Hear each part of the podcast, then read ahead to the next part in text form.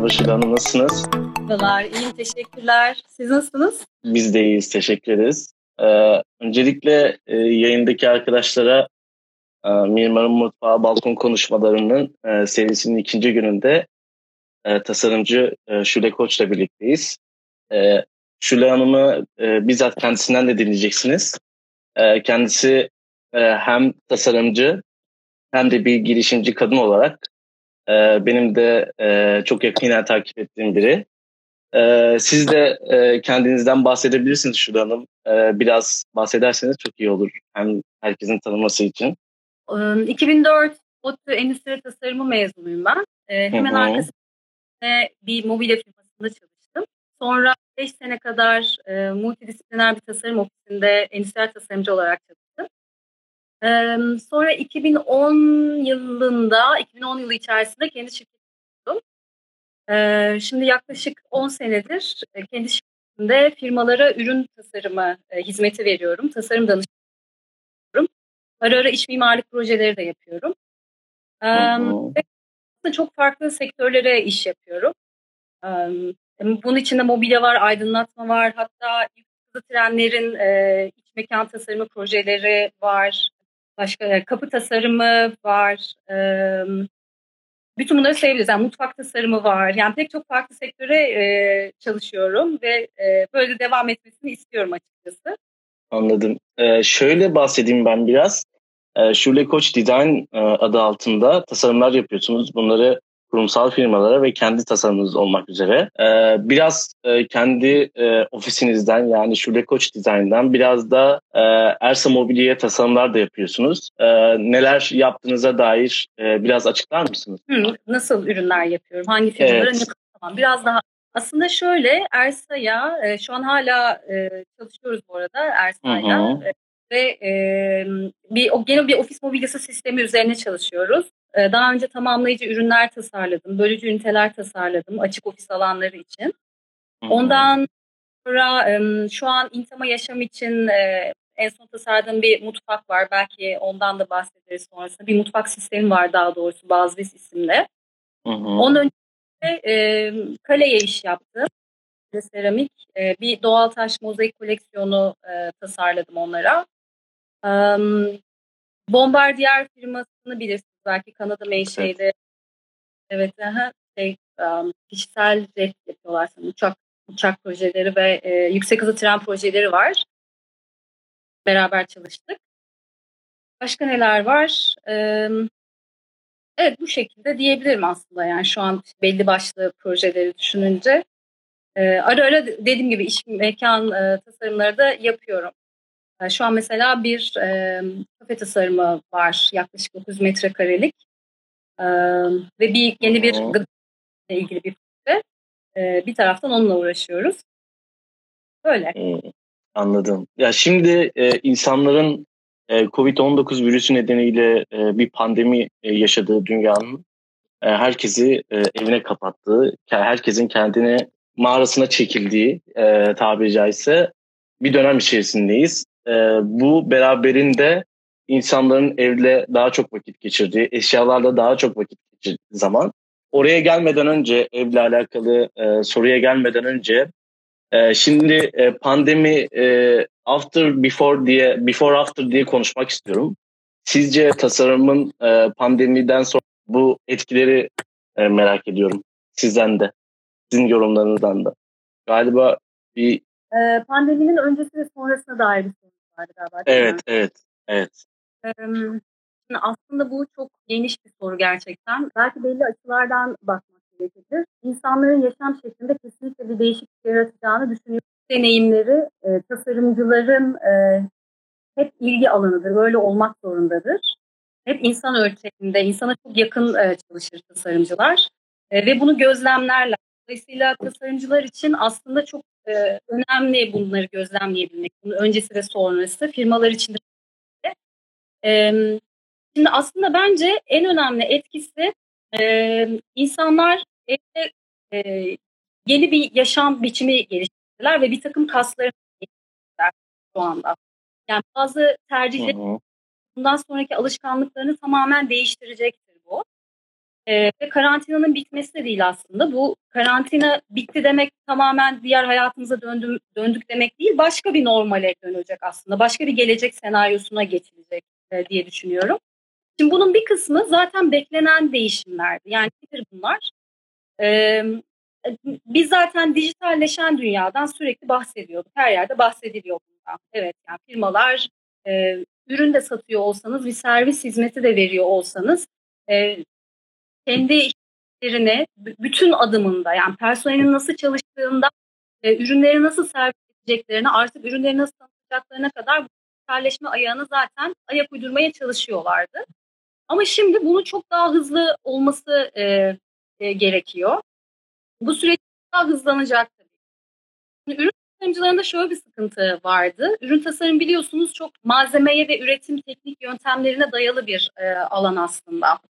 Hı hı. E, dolayısıyla dijital dünyada o yazılım teknolojilerinde olan gelişmelere ürün tasarımı, firmaların ürün e, tasarlayarak ona karşılık vermesi çok zor ona yetişebilmeleri. Hatta ben hep şey örneğini veririm. Apple'ın saat örneğini veririm. Şimdi siz içine ne kadar gelişmiş yazılım koyarsanız koyun o aslında bir saattir. Yani o formu bir türlü o şeyden kurtulamıyor. Yani o bilekten işte saat e, gövdesi ve bir kordon olmaktan çıkamıyor örneğin. Ee, evet.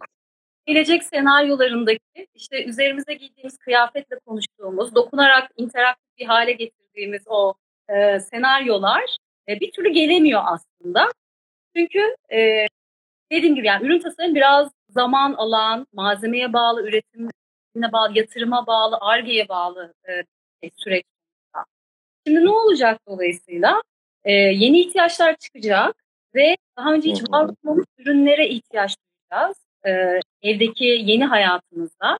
Çünkü mesela ne görüyoruz? Evde artık çalışma modelleri, mobil çalışma dediğimiz şeyin kavramı çok daha gelişecektir diyorum ben.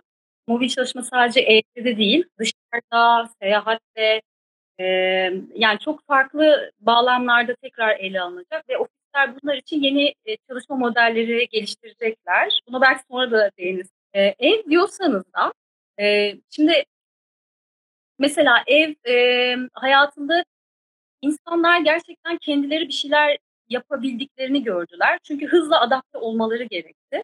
Bir takım yeni alışkanlıklar elde e, edindiler. Bundan sonrasında da bunu ilerletmek isteyeceklerdir. Bu ne olabilir mesela? Ee, çok basit örnekler verirsek işte evde spor yapmaya yönelik daha önce hiç olmamış ürünler görebiliriz. Ee, kendi çalışma alanlarının da çok daha iyi tasarlanmış olması artık. Çünkü evin içerisinde ev artık yeni bir üretim alanı olmaya aslında. Daha önce evin üretim alanını örneğin mutfak diye orada bir şeyler ya da kendi odanızdaki bir ufak bir çalışma masanız varsa o olabilir. E, ama artık belki çalışma odaları olacak ya da salonunuzu o şekilde daha işlevsel hale getirerek e, kullanmaya başlayacaksınız. Bunlar da tasarımcılar için yepyeni e, ürünler e, demek aslında. Yeni ürün tanımları demek oluyor. Yani buna işte bir masa, sandalye, bir ekran da demek istemiyorum aslında veya bir e, spor matı karşısında bir e, şimdi bir taraftan da tabii IoT teknolojilerinden de e, bahsediyoruz e, ürün tasarımında. Bununla birlikte evet. çıkacağını düşünüyorum belki koronavirüsün değil de IoT'nin e, tasarıma etkisi daha çok görülecek gibi. Çünkü uzun süredir de e, konuşulan bir konu. E, siz e, IoT demişken ürün tasarımı ve IoT bağlamını e, biraz daha e, derinlemesine açıklar mısınız? E, etkileri neler olabilir diye. Şimdi aslında IoT ile e, cihazların bizden bağımsız olarak birbiriyle iletişime e, geçmesinden bahsediyoruz.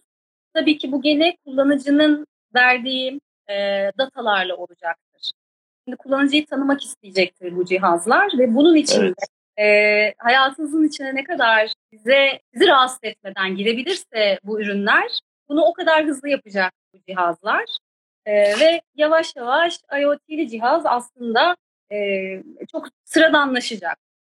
E, ama tabii şu an var olan cihazlara bir devre eklenmesi gibi aslında şu an. Yani e, tam bir, bir ek, hı hı. ek e, fonksiyon gibi aslında. Ama ileride bunu e, bir deneyimin ev içindeki bütün o işlevlerin e, pürüzsüz bir şekilde bir bütün halde işlediğini e, göreceğiz. Hatta belki görmeyeceğiz. Yani kendinden olacak aslında bunlar. Ama tabii orada da şey de ne kadar tanıyor, bunu tanımak için sizin hayatınızda e, ne kadar e, girecek. Mesela ben şey, e, Google'u düşünelim. Google aslında e, hep yazılım teknoloji, işte bir zaten arama motoru, üzerine teknoloji geliştiren bir firma. Ama ne oldu bir anda hepsi e, bir takım ürünler çıkardı. Bunları çok hızlı bir şekilde çıkardı aslında Google. Evet. Bizim hayatımıza çok hızlı bir şekilde girmesi gerekiyordu o, o e, dataları bize alabilmesi için, ürün geliştirebilmesi için. Bunlar oldukça e, daha girift bir hale gelecek ve bu IoT ürünleri de e, daha çok e, işte ve işler ve hayatımızın içinde olmaya başlayacaklar diye düşünüyorum. Anladım. Ya şimdi pandemi nedeniyle insanların yaşadığı e, şu zamanlarda karantina günleri evde vakit geçirmeyi daha farklı, daha anlamlı e, nasıl geçirebiliriz diye uğraşlar arıyorlar. Örneğin balkonda bitki yetiştirme ya da ev içerisinde spor yapabilecek alanlar yaratmak, e, o karmaşadan kurtulabileceğiniz e, fazla eşyaları bir köşeye çıkarmak gibi bu son zamanlarda görülebilecek şeyler. E, siz e, bir tasarımcı olarak evde e, nasıl vakit geçiriyorsunuz? Hem e, biraz daha çeşitlilik katmak amacıyla insanların e, ne tür vakitler geçirdiğinizi de e, biraz kendi hayatlarına da katabileceklerini düşünerek. Aslında ne kadar farklı e, şeyler söyleyeyim. Çünkü şöyle söyleyeyim aslında ben geçen haftaya kadar hiç e, öyle beklenen bir karantina sürecine giremedim. Yani ev, evdeydim, kendim karantinaya aldım fakat o söylenen işte içinize dön böyle bir vaktim olmadı. Önceki projelerin yoğun teslimleri vardı. O yüzden hatta benim için geç çalıştığım bir dönem oldu. İyi odaklanabildiğim bir oldu. Ee, ama şimdi son hafta içerisinde neler yapmaya çalışıyorum? Ee, dersiz yapmaya çalışıyorum. Ee, onun için bir alan ayırıyorum. Meditasyon yapmaya daha önceden beri de yapmak istediğim e, bir şey. E, ve bir günlük tutmaya çalışıyorum. Her gün e, olmasa da e, iki günde bir, üç günde bir e, bunları kaydetmeye çalışıyorum.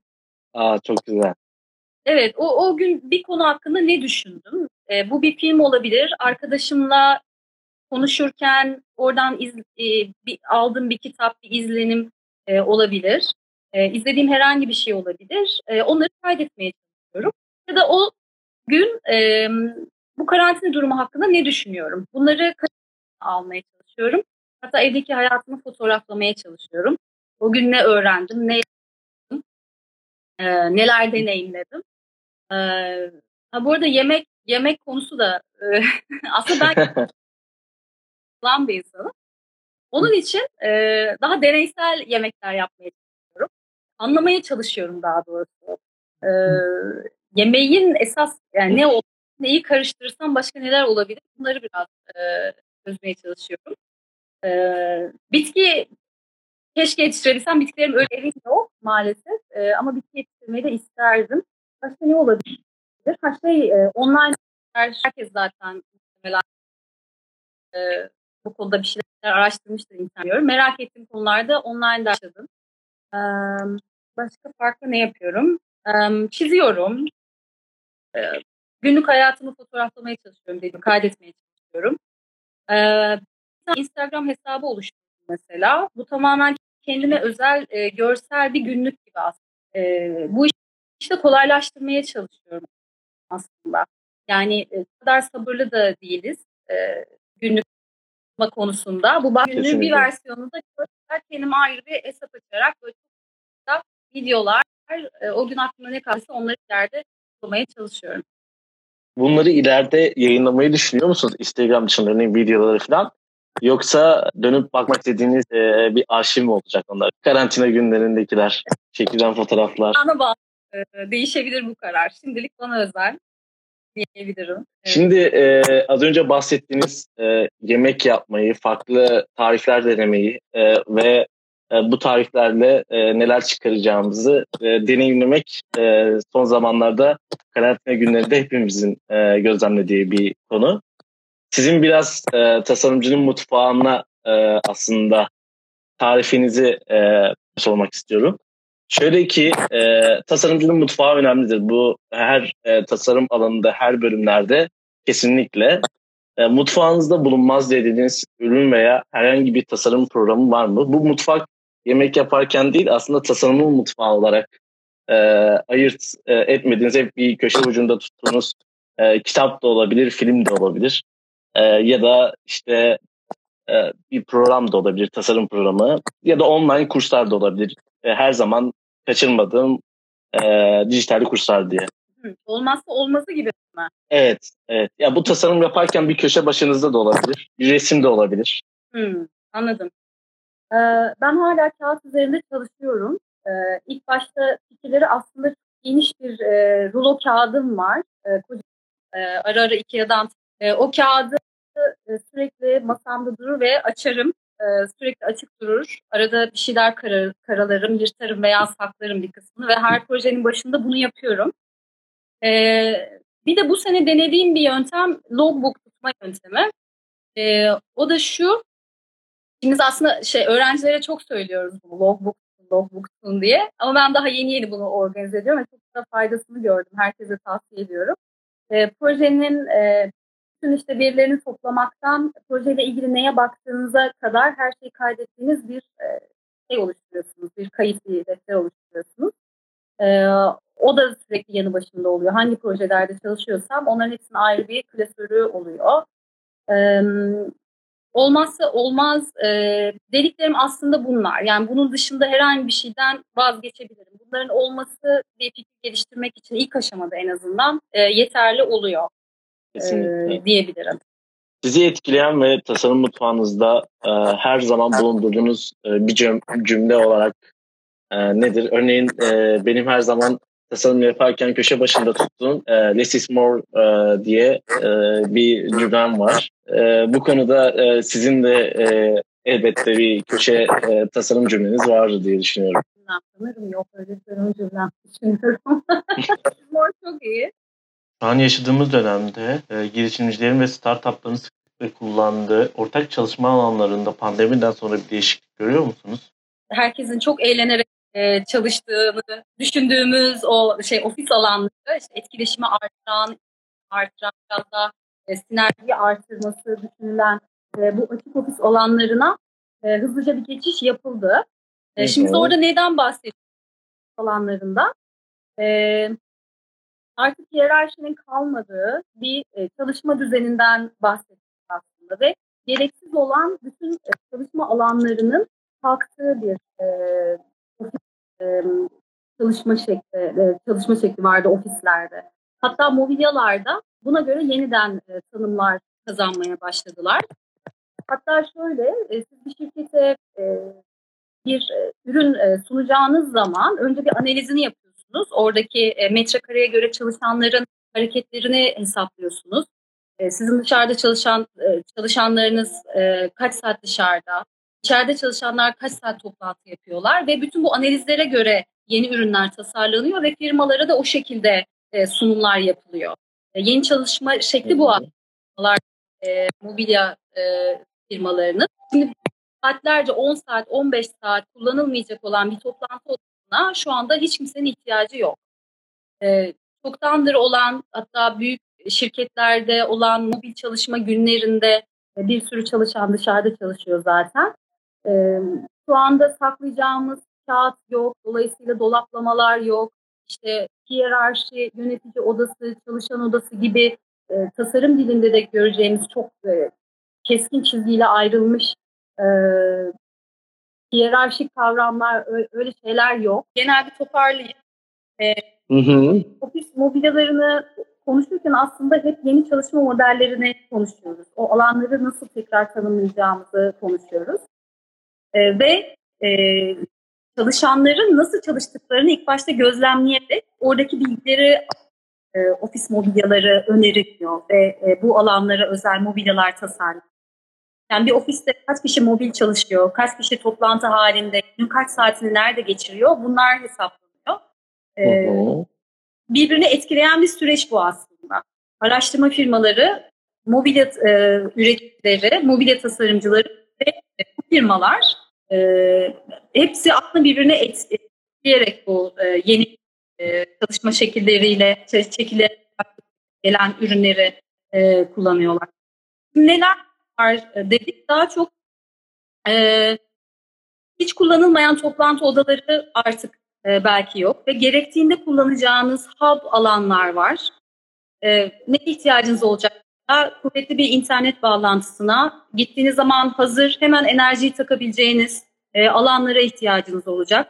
İki kişi çalışacaksanız iki kişi kadar e, sizi o anda e, ihtiyaçlarınızı karşılayacak bir alan. 10 kişi olacaksınız hemen ona göre şekillenen e, bir alan e, mobilyası e, olacak belki de. Aslında şu an açık ofis alanlarının e, alanlarında bunları görüyoruz bu mobilyaları. Ama şu an insanlar biraz daha verimli çalışma şekillerine geçiyorlar pandeminin ardından. Ama bu sefer bunun sebebi farklı olacak. Çünkü hep firmaların e, ürün seçimindeki motivasyon performans artırma amaçlı. Yani biz bu açık ofisi yapıyoruz çünkü etkileşim daha artsın. İnsanlar e, evet daha konforlu çalışsın ama hep performansı artırmaya yönelik bir çalışma şekli e, vardı.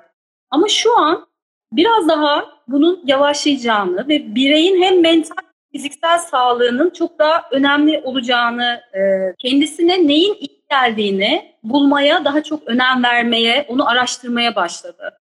Ya ben şu an, benim şu an neye ihtiyacım var? E, aslında ne için çabalıyormuşum, ne için koşturuyorum, benim için önemli olan ne, dünya için önemli olan ne? Geriden bakma imkanı bu pandemiyle birlikte. Değer yargılarını da etkileyecek bir durum bu diye düşünüyorum. Yani çalışmak mesela artık ne benim hayatımda ve ne kadar e, önemli? Tabii ki önemli ama nasıl bir formatta olmalı artık benim için? Çünkü ben artık kendimle ilgili de bir şeyler keşfettim ve bana neyin iyi geleceğini görüyorum. Kendi, kendi kendime neler yapabileceğini görüyorum. Ee, ofise gitmenin, o, o git, e, gereken zaman, e, çalışmayı, çalışma organizasyonunu yapmak için e, kafanızda harcadığınız enerji, e, bir toplantıya hazırlık için bile o e, gereken e, zaman, o zihin e, yorgunluğuna acaba gerek var mı aslında?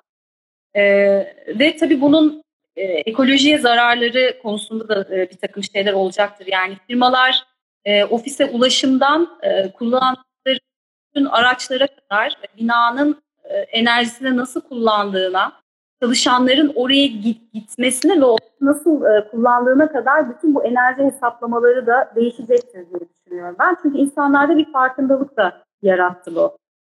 Bizim neye ihtiyacımız var birey olarak? Hı hı. Dünyada benim rolüm ne? E, neye ihtiyacı var dünya? Bundan sonra daha sürdürülebilir bir hal alması için bu hayatın. E, bunları düşünmek için bir fırsat oldu aslında diye düşünüyorum ve bundan sonrası için de şekillenecektir. E, daha farklı şekillenecektir. E şimdi şeyleri gördük tabii ki onlar e, kesinlikle olacak. İşte önce bir mesafeler birbirimizin hemen dipte yapamama durumları tabii ki olacak. İlk toplantı yaptığımız gün bile birbirimize çok yakın durmayacağız aslında. Kesinlikle. Bunları göreceğiz tabii ki. Ve evden çalışmaya bir süre daha bir sürü insan devam edecek, tercih edecek. Belki mobil çalışma günleri artacak. Ee, şu an bunu denilen bir sürü firma var zaten. Bunları daha artıracaklardır. Toplantılar belki daha verimli hale gelecek. Çünkü o Zoom süreleri 40 dakika içerisinde bitmeden verimli çalışmayı öğrendik. Belki de bunu aşmamalı. Ee, bunlar etkileyecektir diye düşünüyorum. Belki daha bireysel e, çalışma alanları biraz daha artabilir açık ofislerde. Ya sürelerden bahsetmiyorum ama. Biraz daha odaklanabildiğimiz. Çünkü aslında açık ofisler evet çok iletişimi artırıyor. Onları çok keyifli bir şekilde hayatımıza soktuk. Ama bir taraftan e, odaklanmak iyice çok zor hale gelmişti zaten. Şimdi o odaklanmanın değerini anladık. E, hatta biraz daha nostaljiye döndük o çocukluğumuza döndük. Belki e, şimdi izleyenler yani, bilmiyorum ama bir es, eski bir o e, bir yere yetişmeme e, hissi vardır ya daha odaklanabildiğiniz, daha her şeyi farklı anlayabildiğiniz, kavrayabildiğiniz bir e, zaman e, frekansını o frekansı bir görebildik. Bundan sonrasında etkileyecektir diye düşünüyorum. Peki e, biraz daha e, timeline dan şeye doğru gelmek istiyorum öğrencilik zamanlarınıza. Siz ODTÜ'de endüstriyel tasarım alıyorsunuz ve e, öğreniminizi bitirdikten sonra 7 yıllık bir iş hayatı, kurumsal hayatı deneyimliyorsunuz. Sonrasında e, Şule Koç Design diye kendi tasarımlarınızı e, yayınladınız. Aynı zamanda kurumsal firmaları da e, tasarımlar yaptınız. E, bir ofisinizi e, kuruyorsunuz. Siz bu konuda öğrencilere ne tür önerilerde bulursunuz? E, direkt kurumsal bir deneyimin olması mı daha iyi olur yoksa e, öğrencilerin e, mezun olur olmaz bir e, ofis kurma hayalini gerçekleştirilmesi mi daha önemli olur? Aslında biraz e, insanın kendini tanıması. Ben mezun olduğum zaman ben bir ara geçiş nesliyim. İnternetin olmadığı bir dönemde, internet olsa bile içeriğin çok az olduğu bir dönemde okudum. E, sonrasında iş hayatında e, daha çok e, internet hayatında yer bulmaya başladı. Dolayısıyla e, aradığınız herhangi bir şeyi öğrenme şu an çok çok hızlandı. Ama sonuçta bir şeyi biliyor olmanız, onu iyi uygulayabiliyor olmanız anlamına sizin kendi kaslarınızı geliştirmeniz ve bunu zamanla bir metoda oturtmanız e, daha iyi gidebilmeniz için ve kendi işinizi e, yapmak aslında birçok e, farklı katmanda iş yapmanızı gerektiriyor. Yani beyninizin çok farklı yerlerini çalıştırıyorsunuz.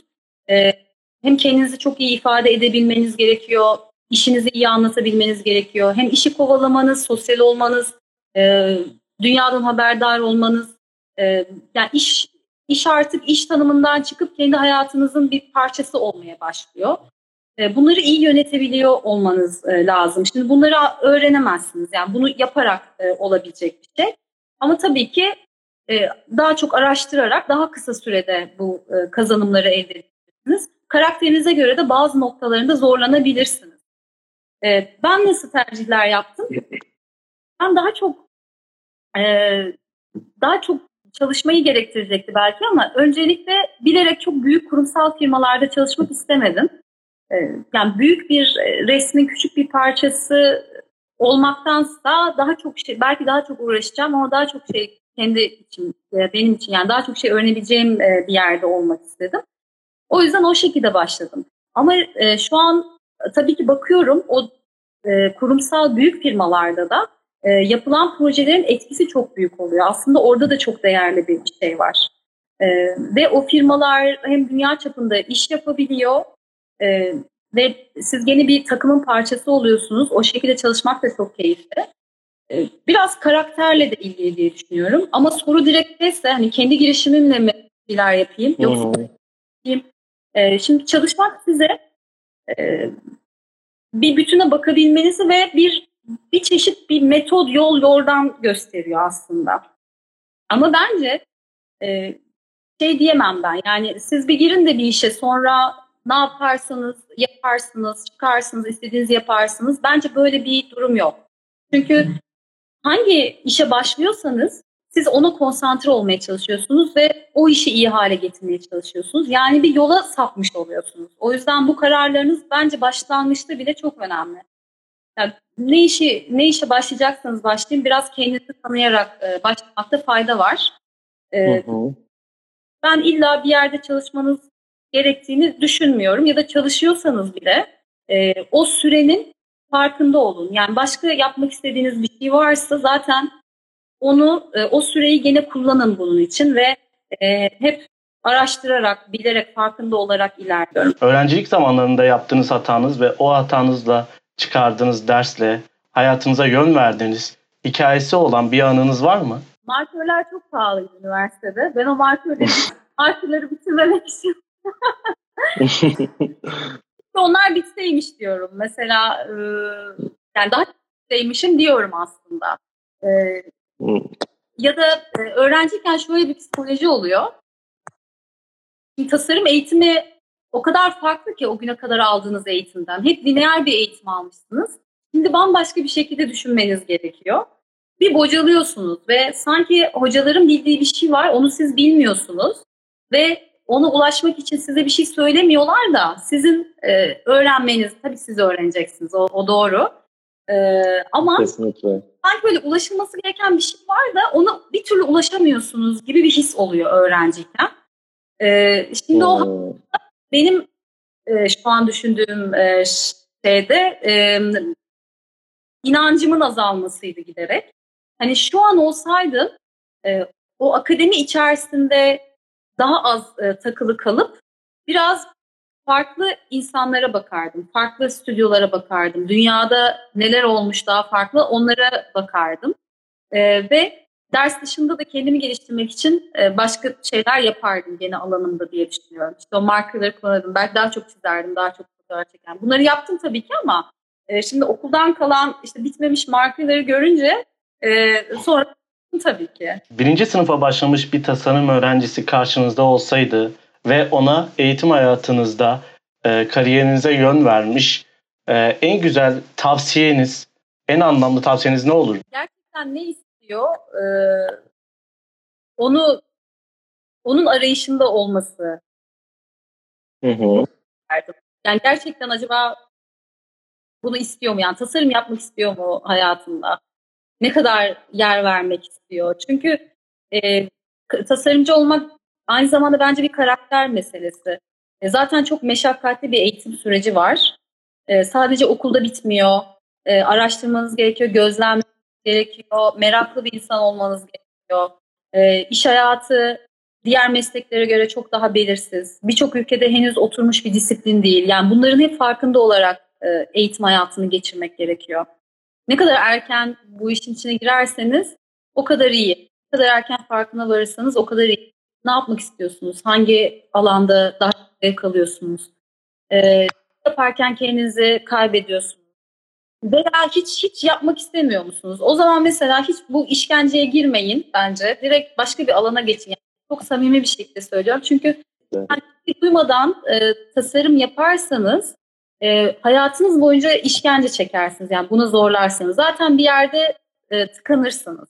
Ve okul hayatı da çok e, zor geçer diye düşünüyorum. E, tasarım mesleği ve uygulamalı alanlardaki mesleklerin hepsi severek yapmak, e, aşkla yapmak çok önemli. Çünkü siz bir şey üretirken e, gelecekte o tasarımın e, bir akıma ait olması ya da olmaması e, ama e, insanların hayatında etkilerini gözlemlediğimizde çok büyük büyük e, etkiler yaptığını ilerleyen zamanlarda geriye dönüp baktığımızda görebiliriz. E, Steve Jobs'ın dediği gibi e, hayatımızdaki tüm deneyimlerimiz birer nokta.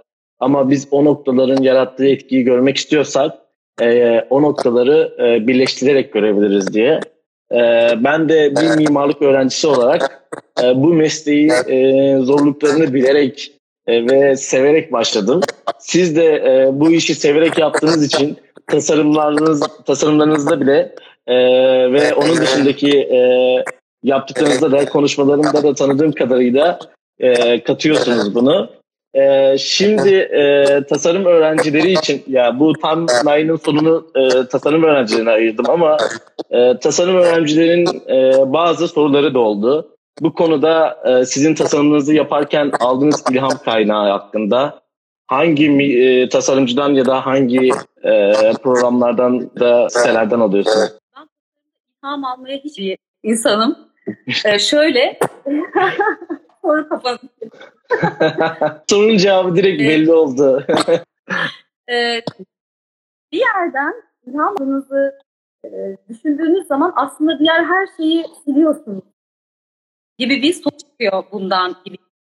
Ki aslında bütün hayatınız gördüğünüz o duygularınızdan gelen bir topladığınız, o gözlemlediğiniz e, bir yani bir şeye dokunduğunuz zaman, bir şey anladığınız zaman, birisi bir şey anlattığında bir şey izlediğinde hep size e, sizde birikiyor ve bir kaynak oluşturuyor. Yani ilham, ilhamı her yerden, her an, her zaman al, alıyorsunuz aslında.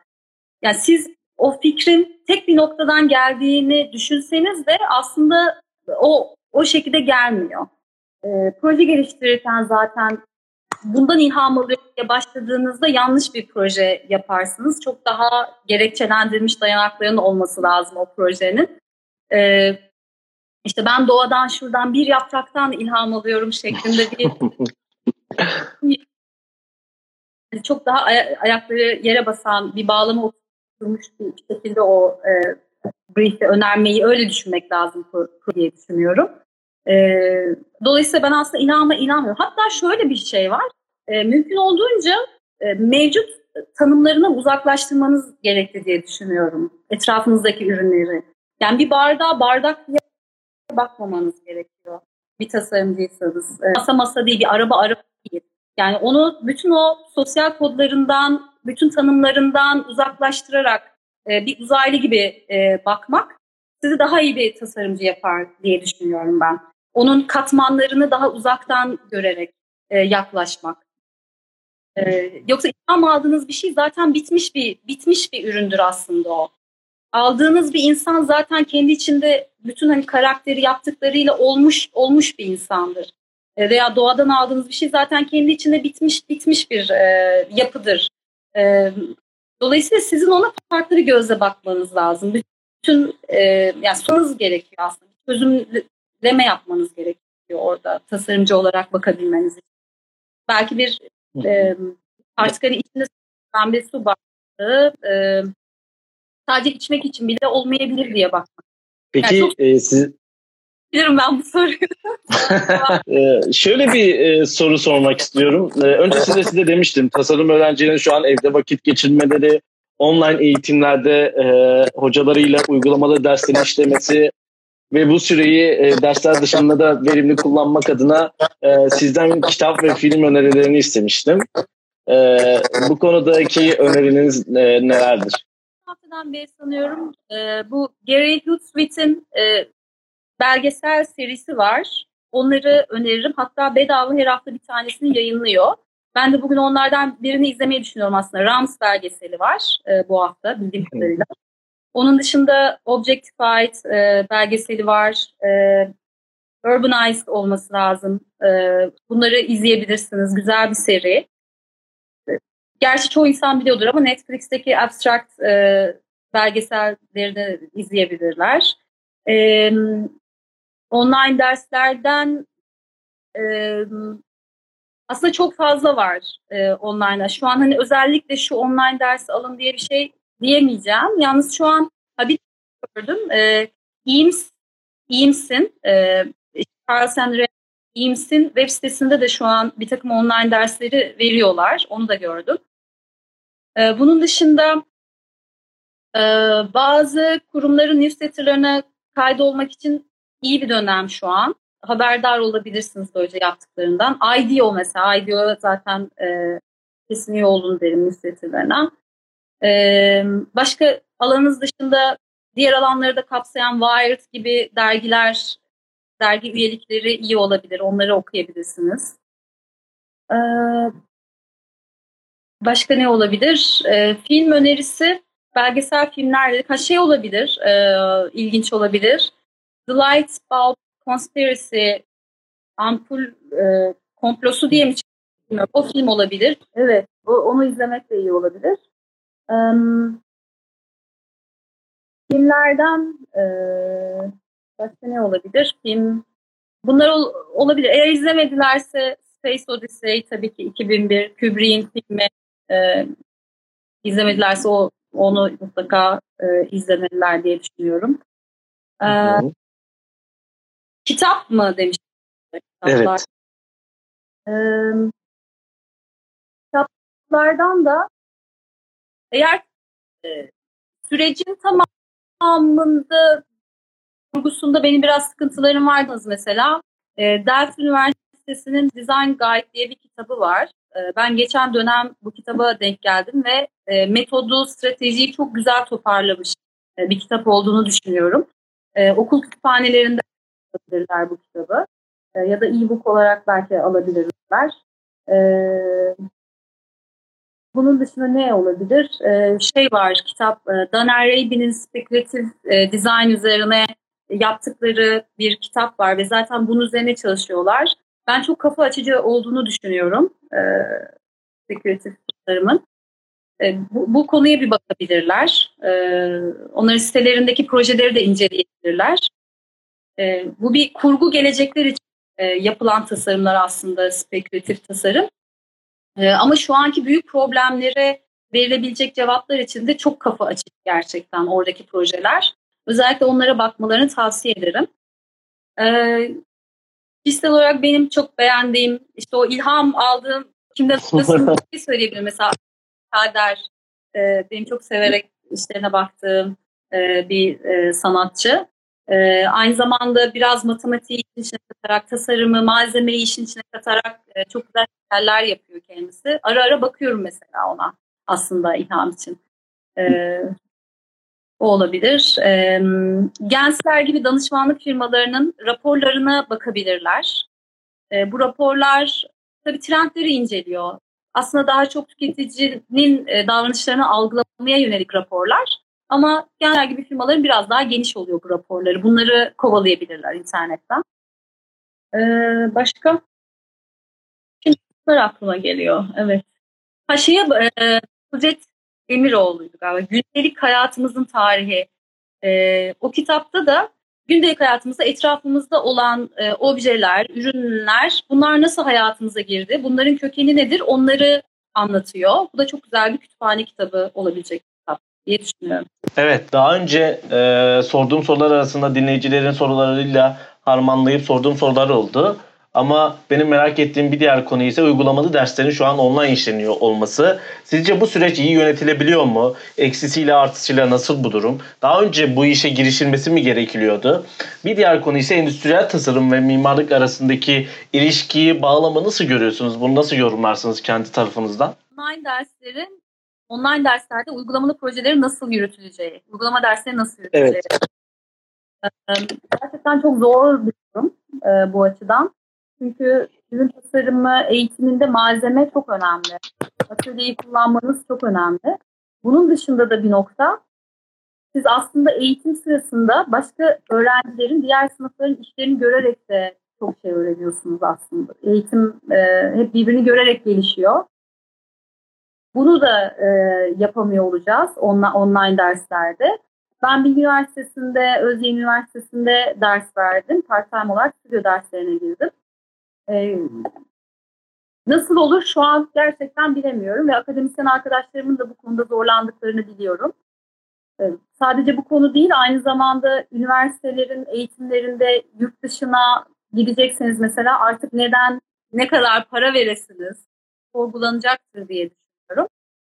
Malzemeden e, bağımsız toplanmadan atölyeler beraber hatta bağımsız tasarım eğitimini düşünmek çok zor. Şu an farklı bir yöntem e, akla gelmiyor. Bunun üzerine düşündüklerini biliyorum e, okulların ama e, bulunmuş bir çözüm yok açıkçası. E, şimdi zaten bu artık bundan sonra böyle yaşayacağız ya da buna göre densin gibi bir durum söz konusu değil e, diye düşünüyorum. Bu deve eninde sonunda e, bitecektir. Ama bunu neyi neleri değiştireceği önemli olan insanların kafasına neler değiştirecek, değer yargılarına neler, e, proje neler değiştirecek. Önemli olan bu. Ben bu konuda olumlu e, değiştireceğini düşünüyorum. Çünkü eğitimde de e, gerçek hayattan çok kopuk e, bir takım e, projeler, e, eğitimler e, verildiğini görüyoruz aslında. Örneğin belki bunlar olur diye düşünüyorum. Ama e, dediğiniz gibi yani onun bir çözümü şu an kullanmadı diye düşünüyorum.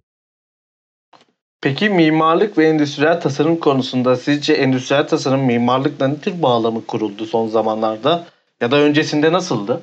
Çok zor, zor çok geniş bir soru. Her ne kadar çalıştıkları ölçekler farklı olsa da e, tabii ki ikisi temel tasarım prensipleri üzerine kurulmuş disiplinler. Endüstriyel tasarımda, mimarlıkta. Tabii endüstriyel tasarımın merkezinde e, endüstri devrimi var. E, biraz kapitalizmin aslında ayakta tuttuğu e, bir e, disiplin. E, firmalara rekabet e, avantajı katmayı hedefleyen, e, satılacak olan ürünlerin daha in, insanın e, kullanabileceği hale gelmesini amaçlayarak ortaya çıkan bir disiplin aslında endüstri tasarımı. Şimdi mimarlıkta e, belki doğru tarifleyemem ama biraz daha tabii ki ölçü farklılaşıyor. Mimari Hı-hı. belki insan değiştiren yegane yapı rahatlıyor aslında. Şimdi ürün de değiştirebilir ama ürün insan aslında ürünü değiştiriyor. Bir mimari de insanı değiştirebilir.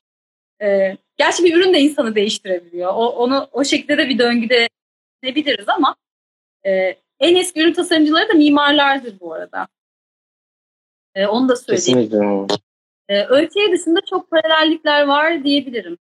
İnsan odaklı olmaları e, en büyük ortak özellikleri. E, ama bunun dışında çok da e, toparlayamıyorum açıkçası. Hani ne gibi bir e, ortak yanları, farklılıkları var deyince e, sadece ölçek diyebilirim belki de. Hı hı. Kesinlikle mimarlık ve endüstriyel tasarım arasında ölçek olarak farklılaşsa bile aslında birbiriyle çok anlamlı bir bağlamı var. Bunun üzerine ilerleyen tarihte bir podcast yapmayı çok isterim. Ee, ve bugünlük e, yayınımızın e, sonuna geldik. E, son olarak eklemek istedikleriniz var mı? Öncelikle e, son kez e, teşekkür ediyorum. Bizi kırmayıp yayınımıza katıldığınız için. Ederim. Davet ettiğiniz için. E, eklemek istediğim e, aslında çok fazla şey yok ama sadece e, bu dönemde yaşadığımız deneyimleri, aldığımız kararları, bu deneyimi bir bütün halde unutmayalım e, diye düşünüyorum. Yani çok tabii ki bütün dünyayı etkiledi, hepimizi etkiledi. Ama eminim e, birkaç ay sonra bu her şey işte biraz daha e, yeni yeni normale döndüğümüz zaman e, bazı şeyleri yine arka plana atmaya e, çalışacağız, e, arka plana atacağız e, diye düşünüyorum. Hani bu bunu hatırlarsak e, şu anda e, ne düşünüyoruz, çevre konusunda ne düşünüyoruz, kendimize verdiğimiz değer, başkalarına verdiğimiz değer konusunda neler düşünüyoruz, e, bunları unutmazsak e, o şu an düşündüğümüz o olum, hani bunun bundan ne ders çıkarırız, ne olumlu yön alırız dediğimiz e, yerleri unutmayız ve gerçekten e, olumlu etkileri olur. Yeter ki unutmayalım, farkında olalım. Çok teşekkür ederim. Ben teşekkür ederim yayınımıza katıldığınız için. Bugün tasarımcı Şule Koç ile birlikteydik. Bizi kırmadıkları için teşekkür eder. Başka bir mimarın mutfağında görüşmek üzere. Hoşçakalın.